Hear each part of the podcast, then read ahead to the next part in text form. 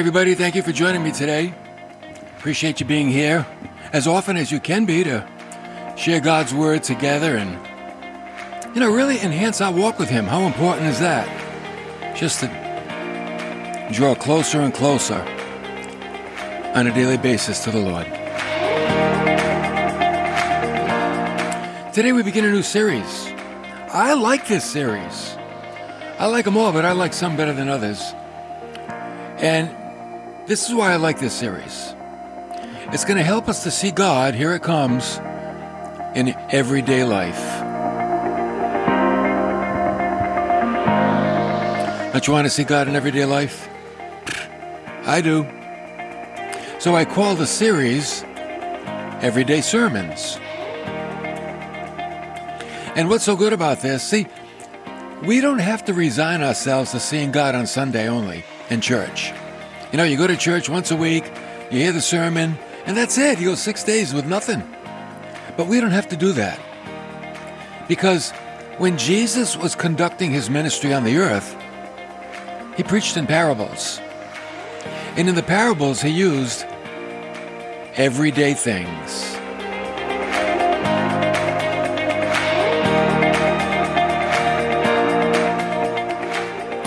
Yeah, you know that. He talked about farmers and seeds and figs and children and baking bread. Talked about all kinds of stuff. And even though now he's in heaven, we know that, right? We still hear him and we can see him in the parables today. Why? Because the Word of God is timeless. It spans every generation, every age. It never goes out of date. And these parables, they're about everyday life. That's what they are. That's why we can hear God in everyday life. When people hear the parables, they see not only everyday life, but you know what else they see? Their life. Jesus taught in such a way that without pointing to people, he got them to point to themselves, to see themselves. So we're going to learn in this series that God speaks through the seasons, God speaks through animals, God speaks through your work. And my hope today is that you would also see that God not just speaks about everyday life, but he speaks about your life. That's what we want to do. We want to make it personal. We need to be wise so there is not a step that we take that we would not find some instruction from God. Okay? So today we're going to see that God speaks all day long. Oh, yes, he does. God is in the day. The things that we see around us are God's thoughts and God's words to us. Now, chances are, when you awakened this morning, you found yourself unclothed for the day. Yeah, you probably had your little jammies on, but you weren't clothed for what the day required, for the day's activities. So what happened? You began to dress properly for whatever it was that awaited you. Maybe it was work or workout. Or maybe you have to wear a uniform. Did you ever wonder that through this exercise, God was speaking to you in a parable? Does God use this to say to us, what would it be like if when you waked from your vain dreams that you should wake up in eternity and find yourself naked? What will you wear when you face the King of Kings and the Lord of Lords? Didn't Jesus say in Revelation 19 verse 7, let us rejoice and be glad and give the glory to him for the marriage of the Lamb has come, and his bride has made herself ready. And it was given to her to clothe herself in fine linen, bright and clean. For the fine linen is the righteous acts of the saints. That's how we'll be dressed in eternity when the Father presents us to the Son. Jesus told of a wedding where a man did not have a wedding garment. And when he tried to get into the wedding, they threw him out. he went out into utter darkness with his weeping and gnashing of teeth. What will you wear when the archangel blows his trumpet and the dead in Christ are raised? Will you be raised with a garment of righteousness that's waiting for you because of your good works? Can you confront God without a covering? Adam wouldn't dare to do it. When Adam and Eve sinned in the garden, he immediately went out and made an apron because he knew he couldn't stand before God naked. He knew it. So don't forget the clothing of your soul during this probationary period here on earth.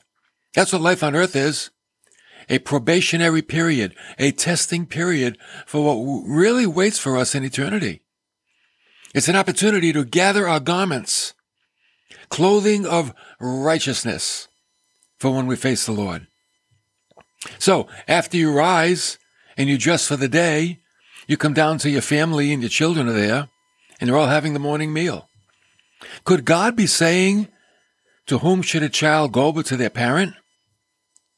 And what should they sit but at their father's table? Is there a sermon in breakfast where God is saying, come to my table?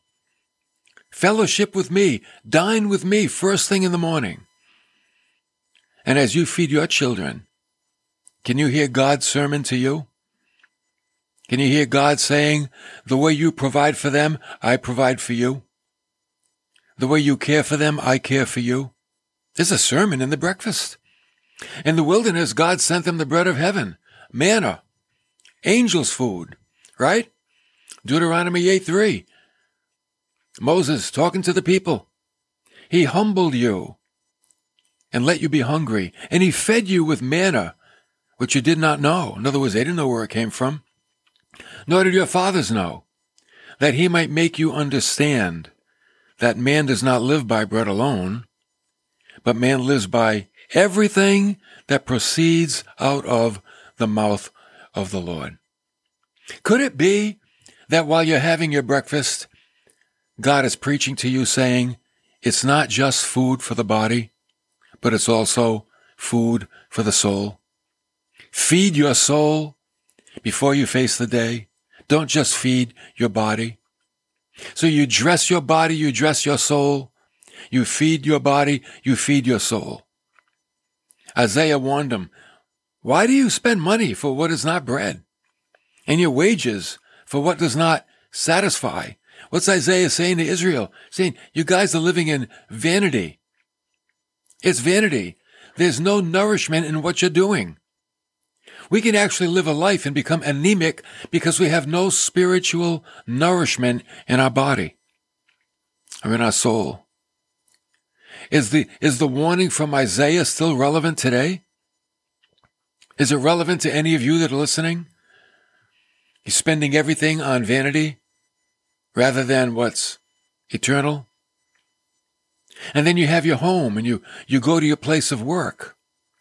You get up, you get dressed, you eat, you leave, and you go to your place of work. And all the time you're working, God is speaking to your heart.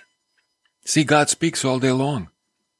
And noontime approaches, and the sun is in its highest point. Can you hear God speak? He speaks in Psalm 84 verse 11. For the Lord God is a sun and shield. The Lord gives grace and glory. No good thing does he withhold from those who walk uprightly. So what's the sermon? At noontime, there's the sun that is brightest. It's a reminder. Oh, God is there. God is here with me. Even at my lunch hour, God is with me when the sun is at its height. And he withholds nothing good from those who walk uprightly with him.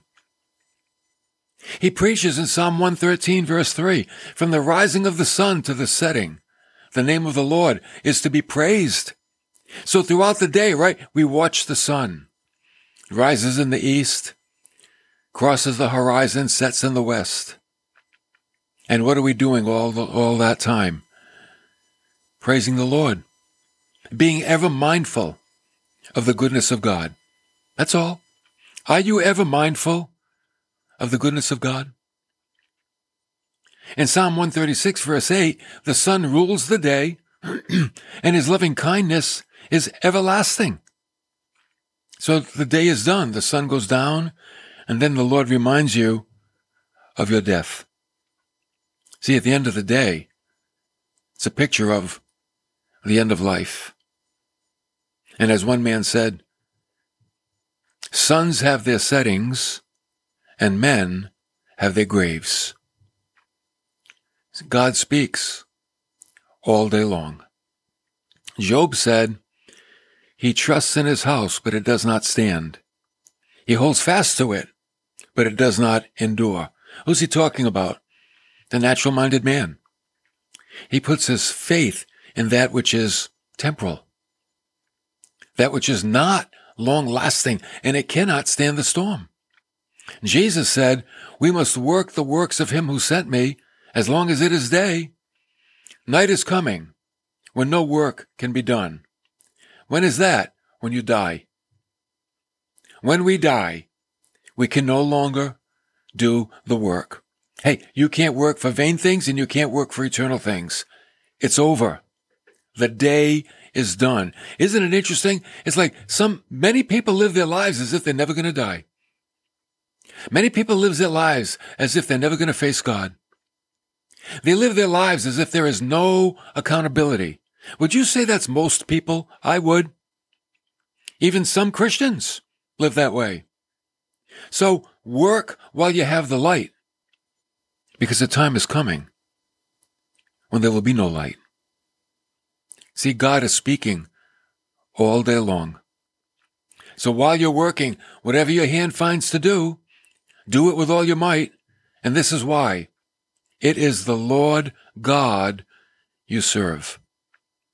Even when you go to work as a follower of Christ, you're working for God. That your workplace is your temple. It's your altar. And it's where you become a living sacrifice, giving honor and glory to God through the quality of the work that you do, through the cooperation that you provide to fellow workers, through the servant's heart that you have, by your loyalty to those that give you a paycheck every week. It's the Lord God whom you serve. Isn't that a good thing to remember? That in all that we do, we're actually serving God. Evening falls and you light the candle. You know, candle's an interesting thing. I know in the summer, maybe you like to do this too. Sit outside, maybe you have a little patio or on your deck, and you light a candle at night. And I remember one night sitting out in the backyard, the quiet of the night, had a candle burning on the table, and I watched the moth circle the flame. It seems to be drawn to the fire. It delights itself in the flame. And I wish it away, and I think it's learned its lesson. But moth, get away from that. That's dangerous for you. It's not a light bulb. It's a flame. It's going to burn your little wings. Get away. Whoosh. And I think, oh, smart moth. He listened. Only when I come back the next night, I find him lying dead in the wax. Isn't that God saying, you love the light of sin, but forget about the fire behind it? Didn't Solomon say, can a man take fire in his bosom and not be burned? Oh, sometimes we think sin, oh, it's really my friend. It makes me happy. It gives me joy. It satisfies me. And then we forget. It's destructive. And the payment is greater than the pleasure. That's what happens with sin. The payment is greater than the pleasure. As great as the pleasure is, and it is, that's why you do it. The payment pff, is far greater. The hand of God tries to put us away from our own destruction. But all we can do is resist the promptings. And sometimes we do, and sometimes we don't. Is the fire that consumed the moth a picture, a warning of the fire that waits for the hardened sinner, for us when we have our mind made up. That's it. I don't care. I want to be happy. I want to be satisfied. I deserve this. I'm tired of rules and regulations. I'll make my own rules. And God tries to whoosh us from the fire through His Word, by His Spirit, sometimes even by a child. And sometimes we listen, sometimes we don't. And when we don't, the payment is greater than the pleasure. See, God speaks all day long, from morning till evening. Well, now the day is over, and the time for you to lie down and rest has come. And you lock the door that no one would get in. Remember back in the 60s, we didn't even lock our doors, but now we lock them. Times have changed. And all those that are considered unfriendly, they're kept out. That's why we lock our doors. But let me ask you, are you locking the door are you locking the door that your heart says, wait a minute? There's a knock. Who is it? It's Jesus. And he stands at the door and he's knocking and he wants to come in and fellowship. Have you locked the door of your heart to the friendly one? That's the question. Jesus told a story about a man who locked his door. He said once the head of the household gets up and shuts the door, and you begin to stand outside and knock on the door, saying, Lord, open up to us. And he'll answer and say to you, I don't know you. Where are you from? See, the lock on the door is to keep out the unfriendly. And in Matthew chapter 7, there are those that are going to come to Jesus and, Lord, we did many wonderful works in your name. Oh, we cast out demons. We preached wonderful messages. Oh, we did it all. You must have been proud of us, Lord. And Jesus looks him in the eye and says, I never knew you.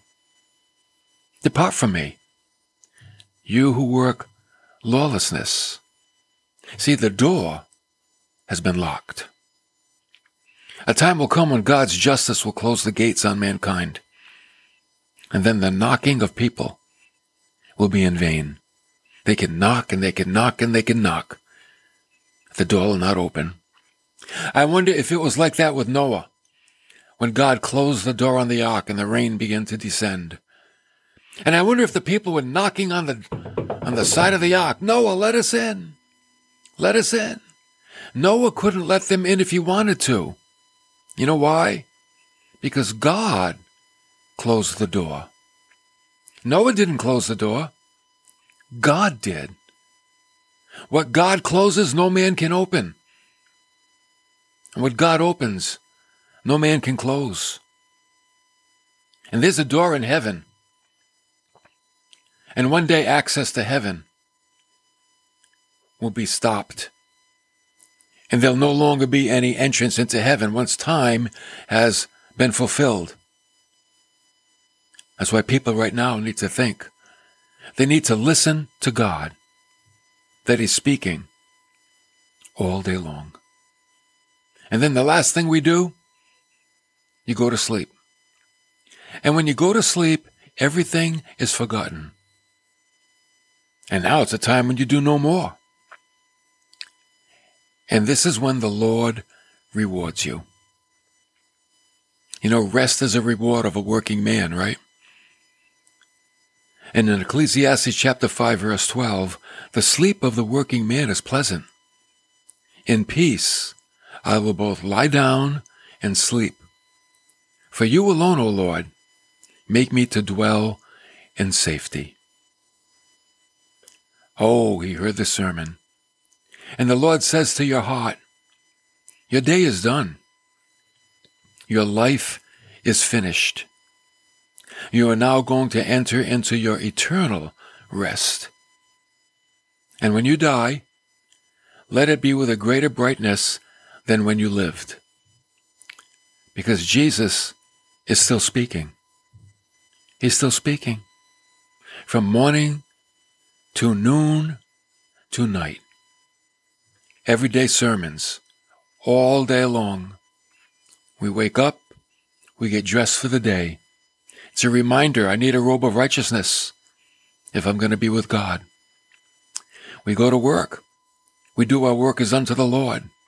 And at lunchtime, the sun is straight above as a reminder the Sun of Righteousness is my protector and my provider. And at the end of the day, I go home and I lock the door and I keep out the unfriendly.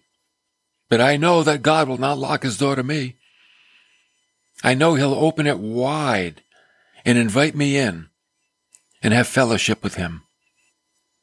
And when I go to sleep, I can have sweet dreams and rest because I work so hard all day. And my reward is rest and peace. To go to sleep in peace is one of the greatest rewards. If you have ears to hear and a heart to understand, you will hear his sermons all day long. And if you hear those sermons, heed them, for they are your life. Look at what God has done. The church doesn't just have to be a building that you go to on Sunday.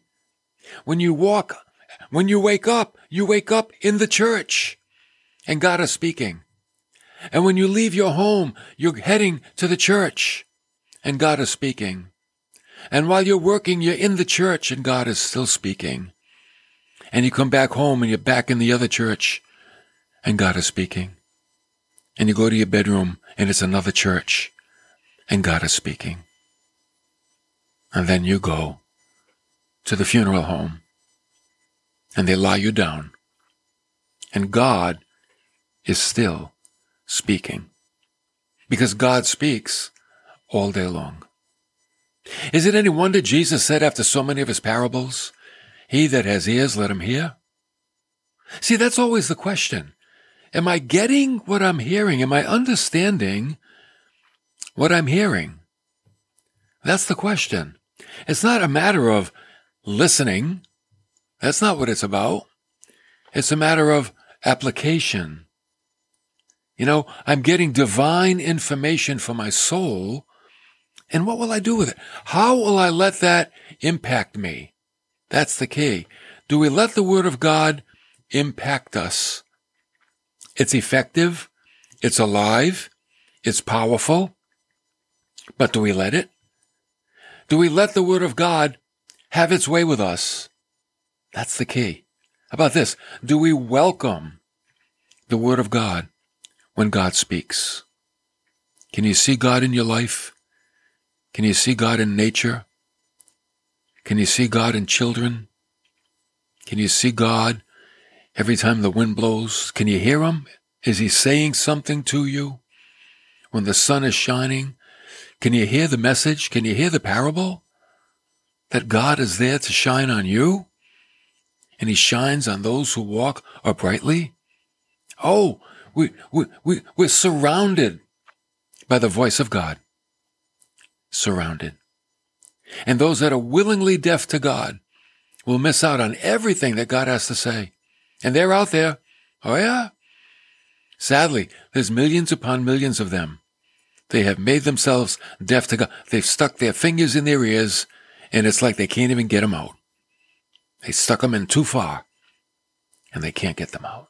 Oh, but if they could only hear the sweet sermons that God is preaching, it would set their souls free. It would show them what life is like, that life is worth living. Life is worth living when you hear the Master speak about it. And that's what he does. He speaks about it. So we're going to be hearing God speak as he, as we, next time we're together. God speaks. Oh, you're going to love this one. He speaks through the animals. Did you know that? Did you know that? See, this message, not this message, but God's message to people is so important. He has devised many, many ways to bring it to us because that's how vital it is to each and every one of us. He's, he's, he's come up with many ways to bring this message because it's that important. He speaks through animals. He speaks through the seasons, as we're going to see. You know, every season has a message. And God is saying, I'm making it so easy for you. And even the simplest of us can understand it. And I'm glad of that because that's me. The simplest of God's people can understand these messages. That's what God has done for us. So think about that. And he that has ears to hear, let him hear. Spiritual ears, spiritual eyes. Because in that message, there is spiritual food. And it's food for your soul. The body needs nourishment, but the soul needs nourishment as well.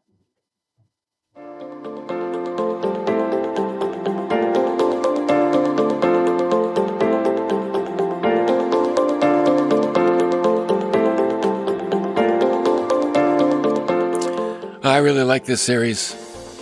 I like I hope you do. I like the natural things. The simple natural things where I can look out the window and the up, there's a sermon right there. Listen, we have other sermons for you too. They're called the Hope Club.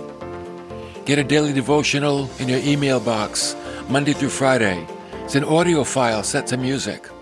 Go to newhoperadio.live, click the menu bar, read all about it, Basically, contribute $3 a week to New Hope Radio, and you get the email Monday through Friday with a Tuesday challenge. Great way to start the day, like I said. The soul needs nourishment. It's breakfast for the soul. So hope you'll sign up.